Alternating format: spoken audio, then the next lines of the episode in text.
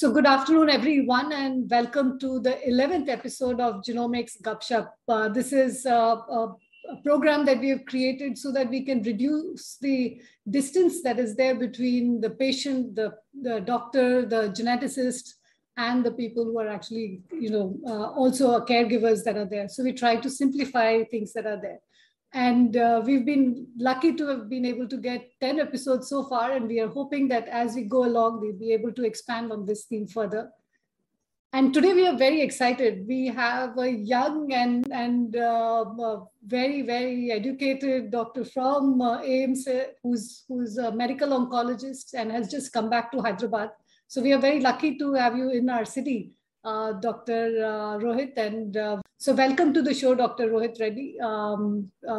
You are a medical oncologist who has not just done your basic training in medicine, but you have gone on to do a lot of work in AIMS.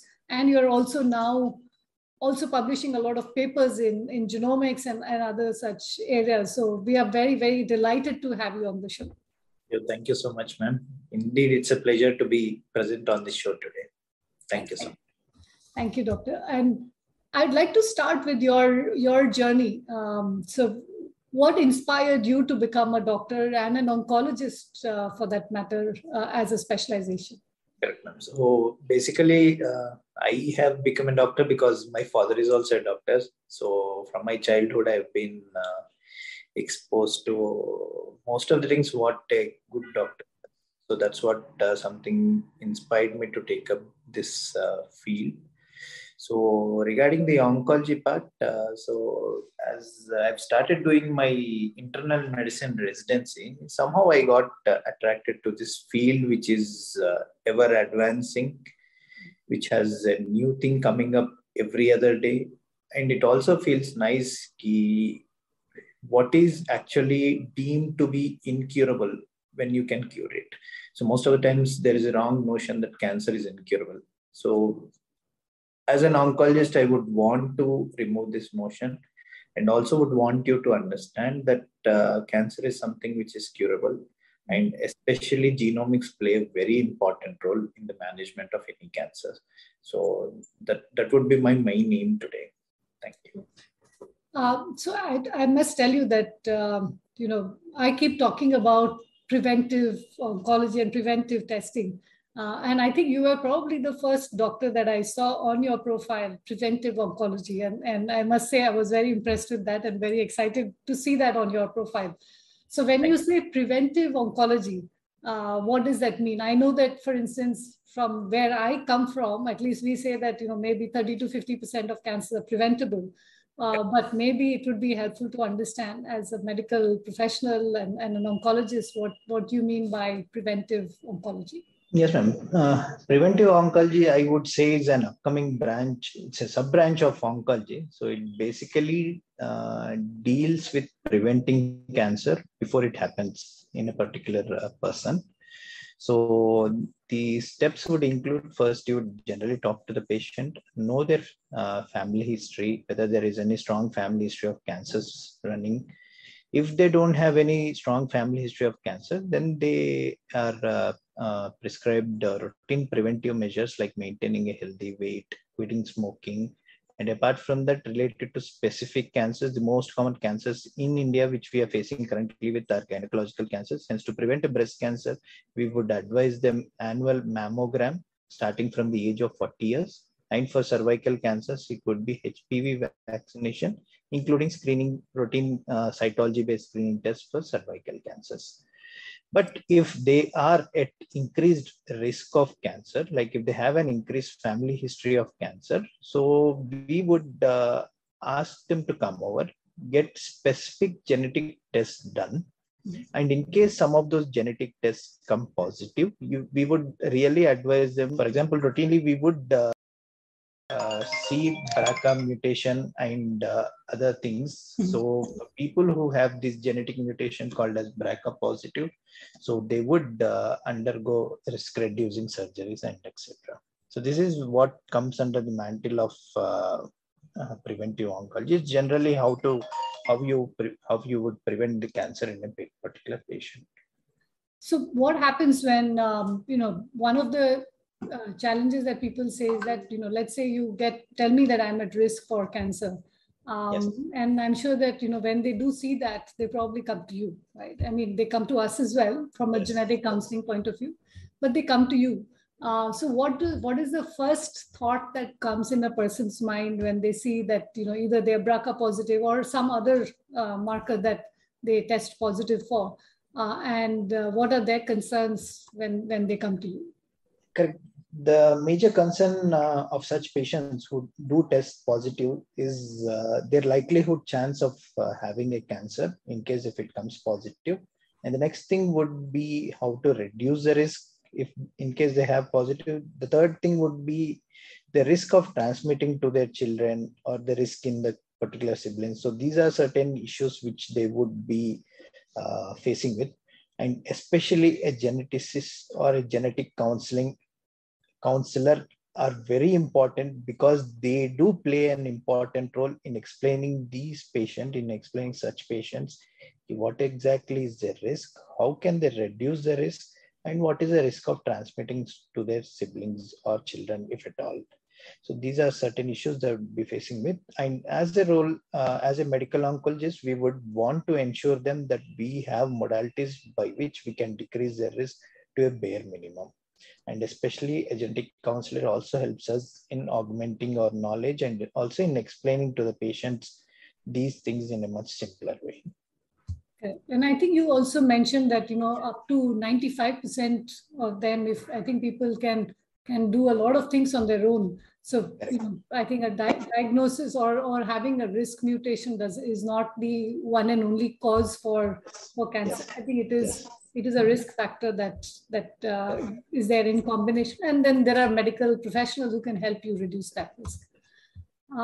So one of this other thing that I was seeing, and you've done a lot of work on sarcoma, right? Yes. And I have an interest in word roots. So I was reading this one interesting paper, which basically said that, you know, the word oma, which basically currently we believe is like a tumor or a growth thing, was not actually the philosophically initially wasn't originally there in the Greek word, and it was just ma, and then, you know, thing was added. So if you can explain to us, you know, to the average person, what is sarcoma, and should people be worried when they see something that says sarcoma on anything that on their medical reports, for instance? So basically, when we talk about tumors are broadly divided into three types.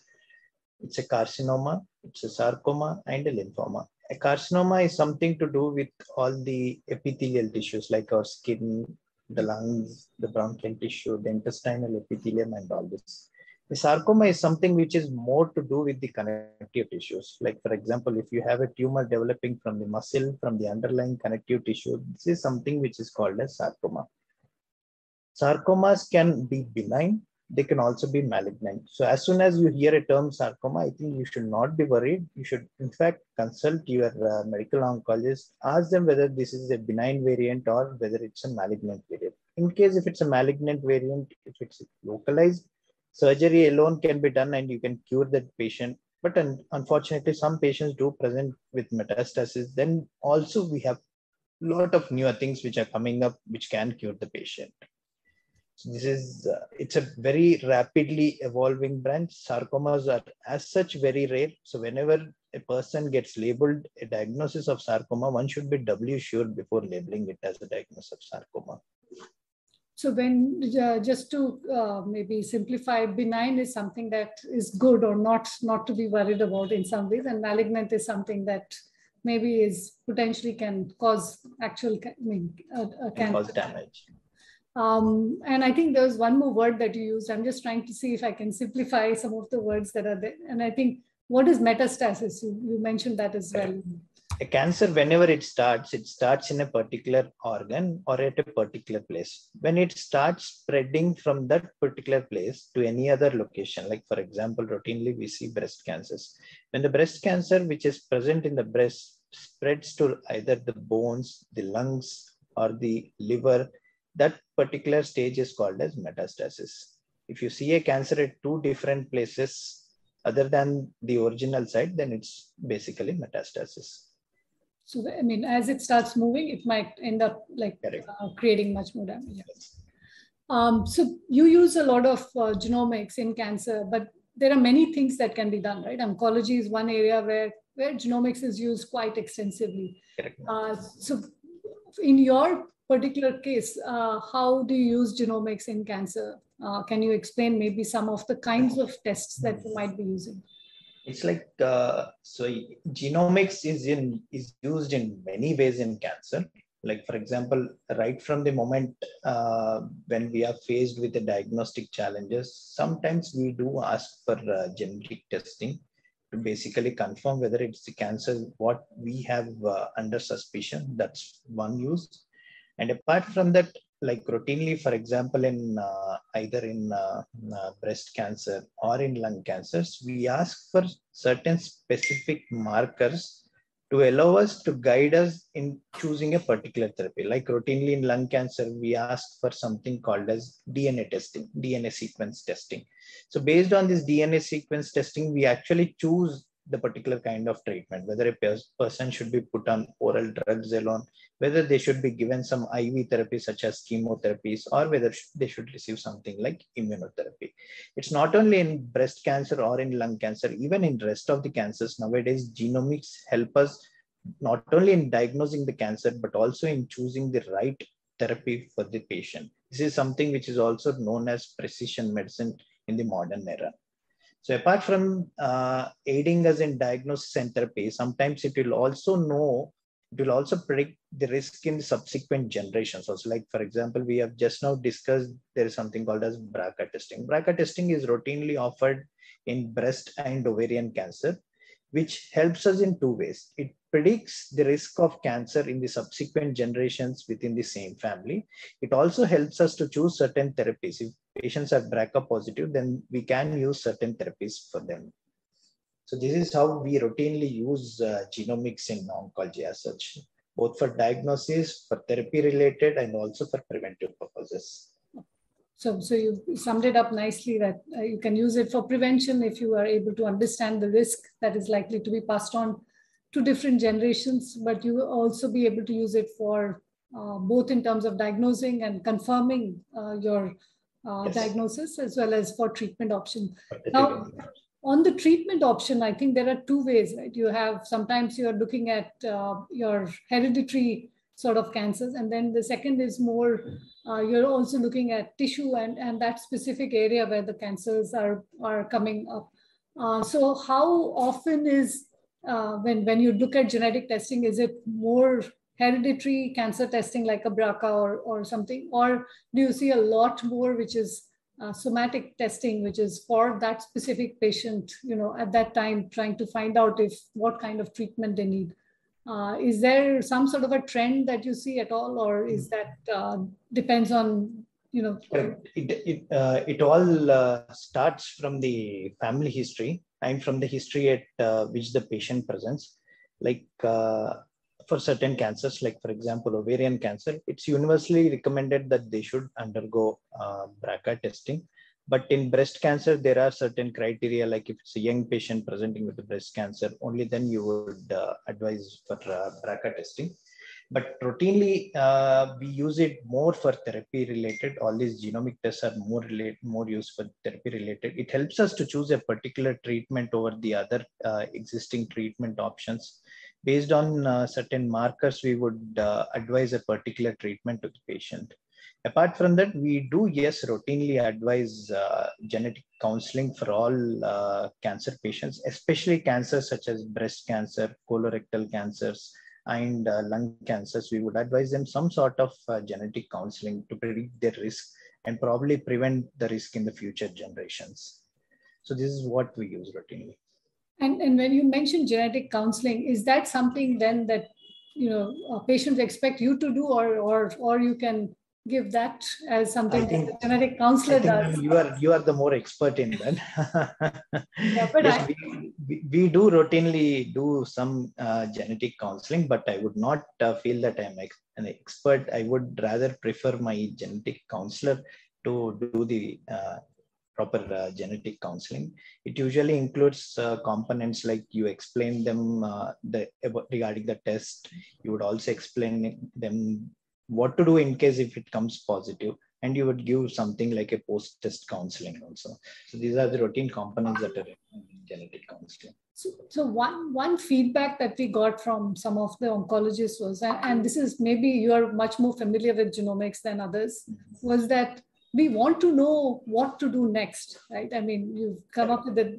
So is that something that you feel that is an important element of what we should put on a, like on a genetic test? Because at the end, I think, you know, will that make it simplified for quicker adoption of these tests, right? Because if someone's not familiar with it.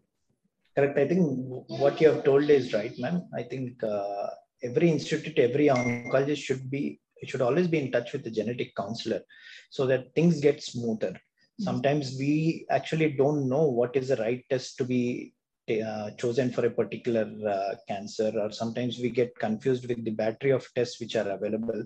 I think a genetic counselor role is important in such scenarios, that they guide us that this is a particular test, this is the more cost-effective test that you can use.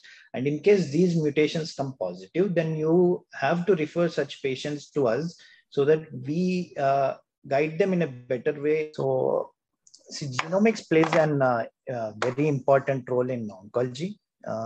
As I've already told, it enables us in choosing better therapies for our patients, and also probably preventing the cancer in the same patient and also in their subsequent generations. So as an oncologist, what to be chosen, what is the right test for this particular patient? Suppose in case it comes to be positive, then what to do next? So these are the scenarios that we routinely face with. So I feel that a genetic counselor would really help us in this scenario. They would actually allow us to choose the right test. They would also help us in exactly counseling the patient regarding this test, and would also help us in case if any of these tests come positive, what exactly to be done next. Yes, we do know about the therapy part of it, but there are a lot of other genetic mutations, genetic variations, which we don't have knowledge regarding. So probably having a genetic counselor beside us would always help us in these scenarios. Okay. So what is it that you feel that is actually preventing us from a wide scale adoption of this in clinical practice? Yes, the main reason which I would feel is one thing, lack of knowledge that there are certain tests which can be used to prevent cancers. Not only in oncology, even in other fields of medicine, there is a lot of things going on genetics. I think most of us need to keep update with the knowledge which is going on around. Second thing, I would definitely tell the limited facilities we have in India. We don't have a lot of good centers in India, and they are very limited only in a particular pocket of areas, probably restricted to metropolitan cities. Third thing would be the availability, and fourth thing I would definitely say would be the cost. See, most of the times these procedures are expensive. Yes, of course, over the recent years, the cost has been decreasing greatly. So that would enable many patients to undergo these tests.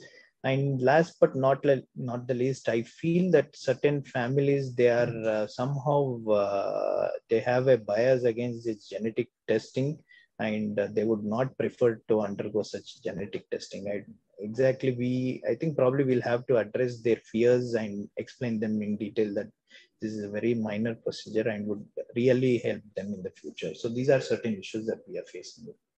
So I remember when you said that, you know, people are a little bit worried. I think one, people still think that it's a very complex procedure. So many times people would tell me that, you know, when I come to Hyderabad and then I will, you know, you can do what you want. So I said, you know, you can actually be sitting in your home and give your sample, and you don't need to come here at all. I think people, one, are not aware that such a thing exists. The other thing I think you mentioned was that of cost. And one of the things, and I think this was also raised by a lot of other oncologists as well. And I think that was one of the reasons why we created a low cost panel. We said, you know, want to do something that is much higher depth but a lower cost. And so we can cover, you know, 5 cancers in it rather than say do the entire exome. But there is a lot of things happening on the genomics front. I mean, I've been in this space for 22 years now. And one of the things that what is exciting is that this is one of the few places where the cost has been going down rapidly, right? And I think today, you know, you can get tests done for as low as 5,000 to 15, what used to be almost like, you know, we started at, even with the predictive part, we started at 25. So I think a lot of changes have happened. Even I think today there was a company that announced that maybe next year they will do a whole genome at $100. Now, hopefully all of that will be true. And then it becomes extremely affordable for everyone. Probably then it would become like a routine blood testing only. Right. I think it's sort of getting there, right? I mean, we are seeing that it's coming to about the cost of an executive health checkup. But, you know, at some point, you know, if a $100 test would be covering the whole genome, I think we'll see a massive shift in terms of how people think about it. But, you know, clearly, I think it is not just the reagents. I think there are other pieces of looking at those 3.2 billion base pairs if we had to do a whole genome data. I think the cost would even come down, and even not only us, I think even other specialties will routinely get genetic testing for every patient. Now, so, you know, one thing is that, you know, I saw your paper on the evolving role of precision medicine in the management of advanced sarcomas. And I thought you had very nicely laid out all the different, you know, possibilities in terms of treatment option. You have also nicely laid down the genetic testing options. But if there is something that you would like to highlight from that paper, what would that be? We actually wrote that paper because, as I've described, sarcomas are very rare. They constitute only about 1% of the total cancers. And most of the times people know only things like getting a surgery, probably giving chemotherapy and radiation therapy in sarcoma. But there's a lot of things which are happening in sarcoma. The genomics are actually exploding in sarcoma. So now for every sarcoma, you can get a genetic test. Getting a genetic test, especially in sarcoma, would enable us to choose a particular therapy, at least even curing the most deadliest of sarcomas. So what I would really want people to know from that paper is that there are a lot of things, a lot of genomics which are happening in sarcomas. So whenever if you see a patient or someone of your near and dear getting diagnosed with sarcoma, I would request you to ask your treating doctor, okay, what exactly are the latest advances in this particular subtype of sarcoma? And can we do something for this patient? Can we get a specific test? Do you want us to go to a genetic counselor? I think these are certain questions which the patients must ask the particular treating doctor, because there are a lot of things which are happening in sarcoma. And you know, clearly you mentioned sarcomas are rare, and I'm sure that every time someone's come up with a diagnosis like that, it must be a tough, you know, for most cancers, I think it is a tough thing being an oncologist in the first place, right? I think you're constantly dealing with people who are going through a very rough time of their life. So how do you prepare for, you know, such a tough, like if you have a tough case, how do you prepare yourself emotionally? And, or is that something that doesn't matter? I think as soon as we tell to the patients or their relatives regarding that they have a particular cancer, most of them feel as if the world is crashing around them. So what I would advise to the viewers is that whenever you see a near and dear of you getting diagnosed with cancer, don't always think of death. I would want you to take it in a positive way.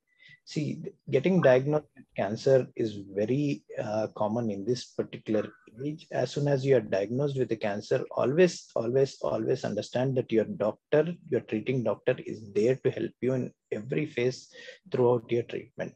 So right from the diagnosis, right to the point whether you are going for a surgery or whether you are going for, you are undergoing some sort of chemotherapies, or even once you get the entire treatment, even allowing you to again go back into the society normally or allowing a peaceful death.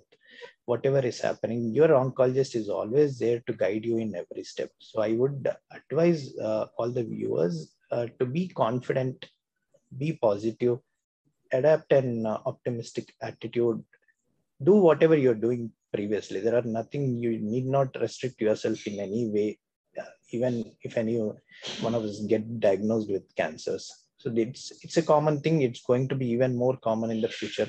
I would request you all to be brave and to be positive. Okay.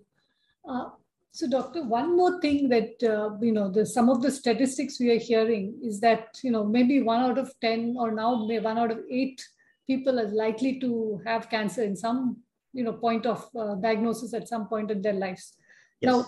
Now, the one is I wanted to check if that was true. And the second was to be able to see if we did early diagnosis, like early intervention. In many cases, I think they said that breast cancer in the US, for instance, was brought down by almost 90% because they came in earlier and they got treated earlier. And as a result, I think their response has been fantastic. I think one of the biggest challenges that we all face is that, when you fear something, it doesn't mean that that thing goes away. You're better off, dealing with it, because if you do it earlier, you're more likely to get help than later stage. But how do we, do you think that, if there was a possibility of doing a global screening of everybody and being able to help them at the early stages, do you think we could bring down, a lot of the fatalities that we see in cancer? Yes. So regarding your first question, ma'am, yes, it's true that the cancer incidence is increasing. As you have rightly told, it's almost going to be around 1 in 10 during their lifetime.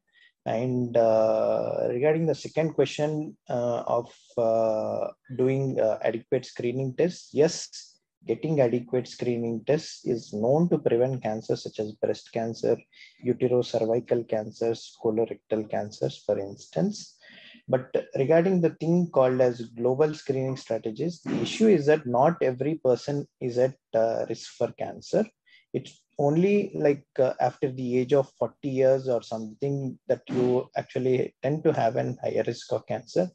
Unfortunately, even with the modern screening tests, the cancers which are amenable for screening are very few. Like, for example, such as breast cancer, or for example, the cervical cancers, the colorectal cancers. But for many cancers, such as lung cancers, stomach, and other intestinal cancers, or for example, hepatocellular cancers, there are no proper screening tests yet. So there's a lot of research which is going on, but unfortunately, we don't have any screening tests for these. Even for blood cancers also, there are no proper approved screening tests.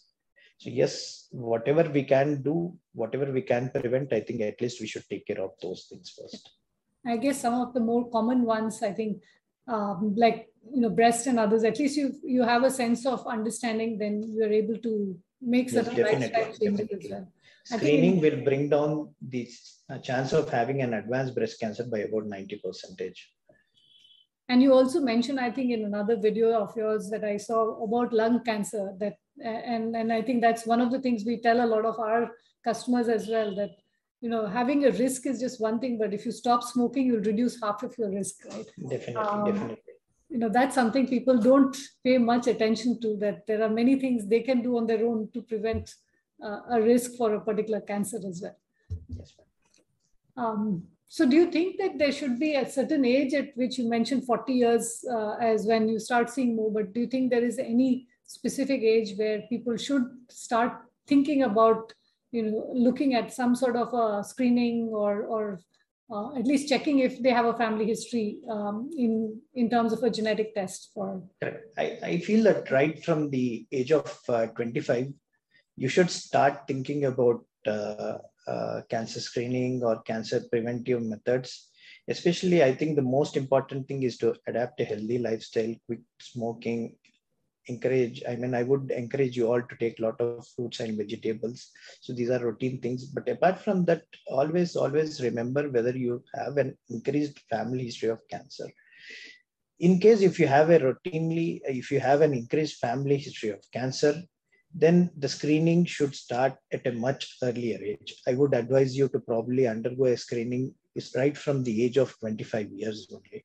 Suppose in case if you don't have an increased family history of cancer, then that's fine. You can start from 40 years. But in case if you have a lot of your relatives having breast cancers, colorectal cancers, and all these things, I think you should start screening from an earlier age, preferably from the age of 25 years. And if in case there is also an increased family history, you should always visit a genetic counselor or an oncologist, go to them, ask them, are there any available genetic tests which can predict exactly their chance of having the cancer in future? So these are certain things which you need to keep in mind.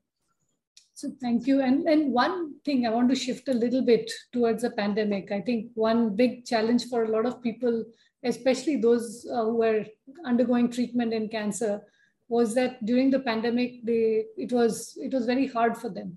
So do you think that that sort of has impacted cancer care both in negative and positive ways also? Because I guess maybe digitization happened a lot more now. Because of the pandemic, there were a lot of issues. Many of the patients who had to come receive their injections could not do. And as such, sometimes we had compromise in the cancer care because of the pandemic. But apart from that, one very good thing which came up was increased usage of telemedicine, that we had.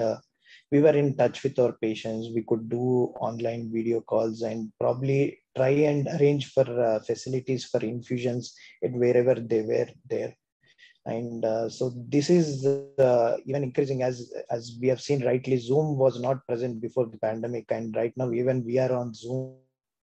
A lot of things which are happening around, but definitely during the pandemic, we also saw an increase in shift of the IV therapies to oral therapies, which enabled most of our patients to have a decent quality of life even during the pandemic. But telemedicine is one thing which greatly came up during the pandemic, and I think this is also going to be in our lives for the coming years. Okay, thank you. And just one quick question before we move to the rapid fire is that you mentioned that, you know, a lot of the cancer care is available in the big cities, right? So I mean, in some ways we are biased in terms of our treatment. Do you think there are other segments of bias that come up in cancer care at all? I didn't get your question. So I mean, like, is there a bias when it comes to gender? Are there enough women coming for it? Correct. I think... or anything else like that. Right? That's an example. That's a good question, ma'am. Yes, definitely the cancer care is more biased towards cities, and socioeconomic status is one factor which definitely decides the amount of care that they are going to receive. As we know that oncology is rapidly advancing, we have many newer drugs which are available, but unfortunately they are not accessible to around more than 95% of our patients, especially one therapy which all might be listening to, like immunotherapy. It's costly, and almost around 95% of our patients cannot afford it. So that would be one more bias. Regarding the gender bias, which you have described, it's more seen in pediatric cancers. In pediatric cancers, we see that only the male children are brought to a hospital at an earlier stage as compared to the females. But in the adult cancers, we generally don't see this scenario which is happening. But I think over the years, as education improves and as the facilities become more available and as the cost of therapy goes down, I think this is going to improve.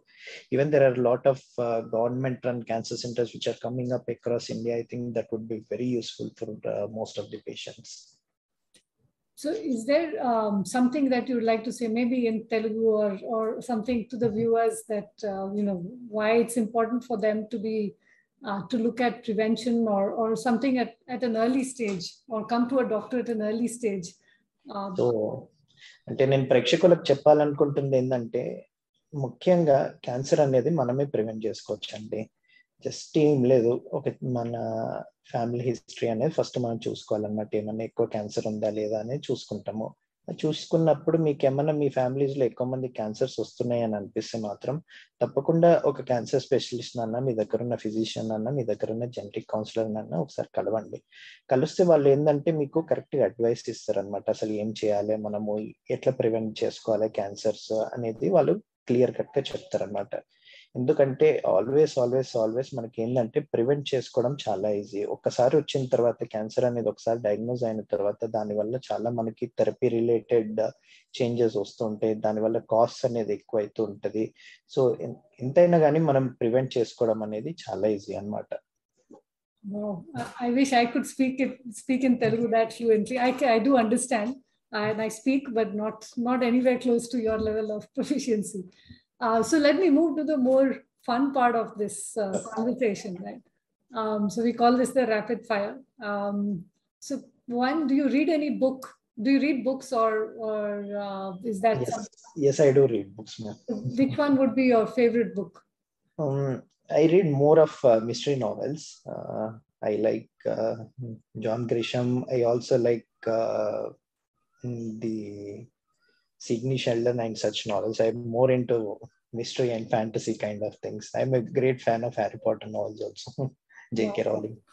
So at least it's the same sort of books that I've read, at least. Yeah. What about movies? Do you watch movies as well? Or yes, I do watch movies, but unfortunately not recently, not for the past 2 to 3 years. So if you were not a doctor, what would you have been, or what would you have liked to be? I wanted to be a chemical engineer always, but somehow the field of medicine attracted me more. Probably if I was not a doctor, I think I would have been a chemical engineer only. Okay. And a final question, is there some favorite destination or city that you would like to go to? I always wanted to go to Antarctica once. Nice. I think I've been to the Arctic, but I haven't been to the Arctic. But it is a fascinating place. I think when you go there and you see the glaciers, I know it's quite fascinating. So, yes, ma'am. So thank you so much, Dr. Rohit. I think this was absolutely fantastic conversation that we had. I wish we could have met you in person, and hopefully we will at some point. But it was very, very helpful. And I think all our viewers will also really benefit out of getting this knowledge from this conversation with you. So if there's anything else you would like to say, or we will...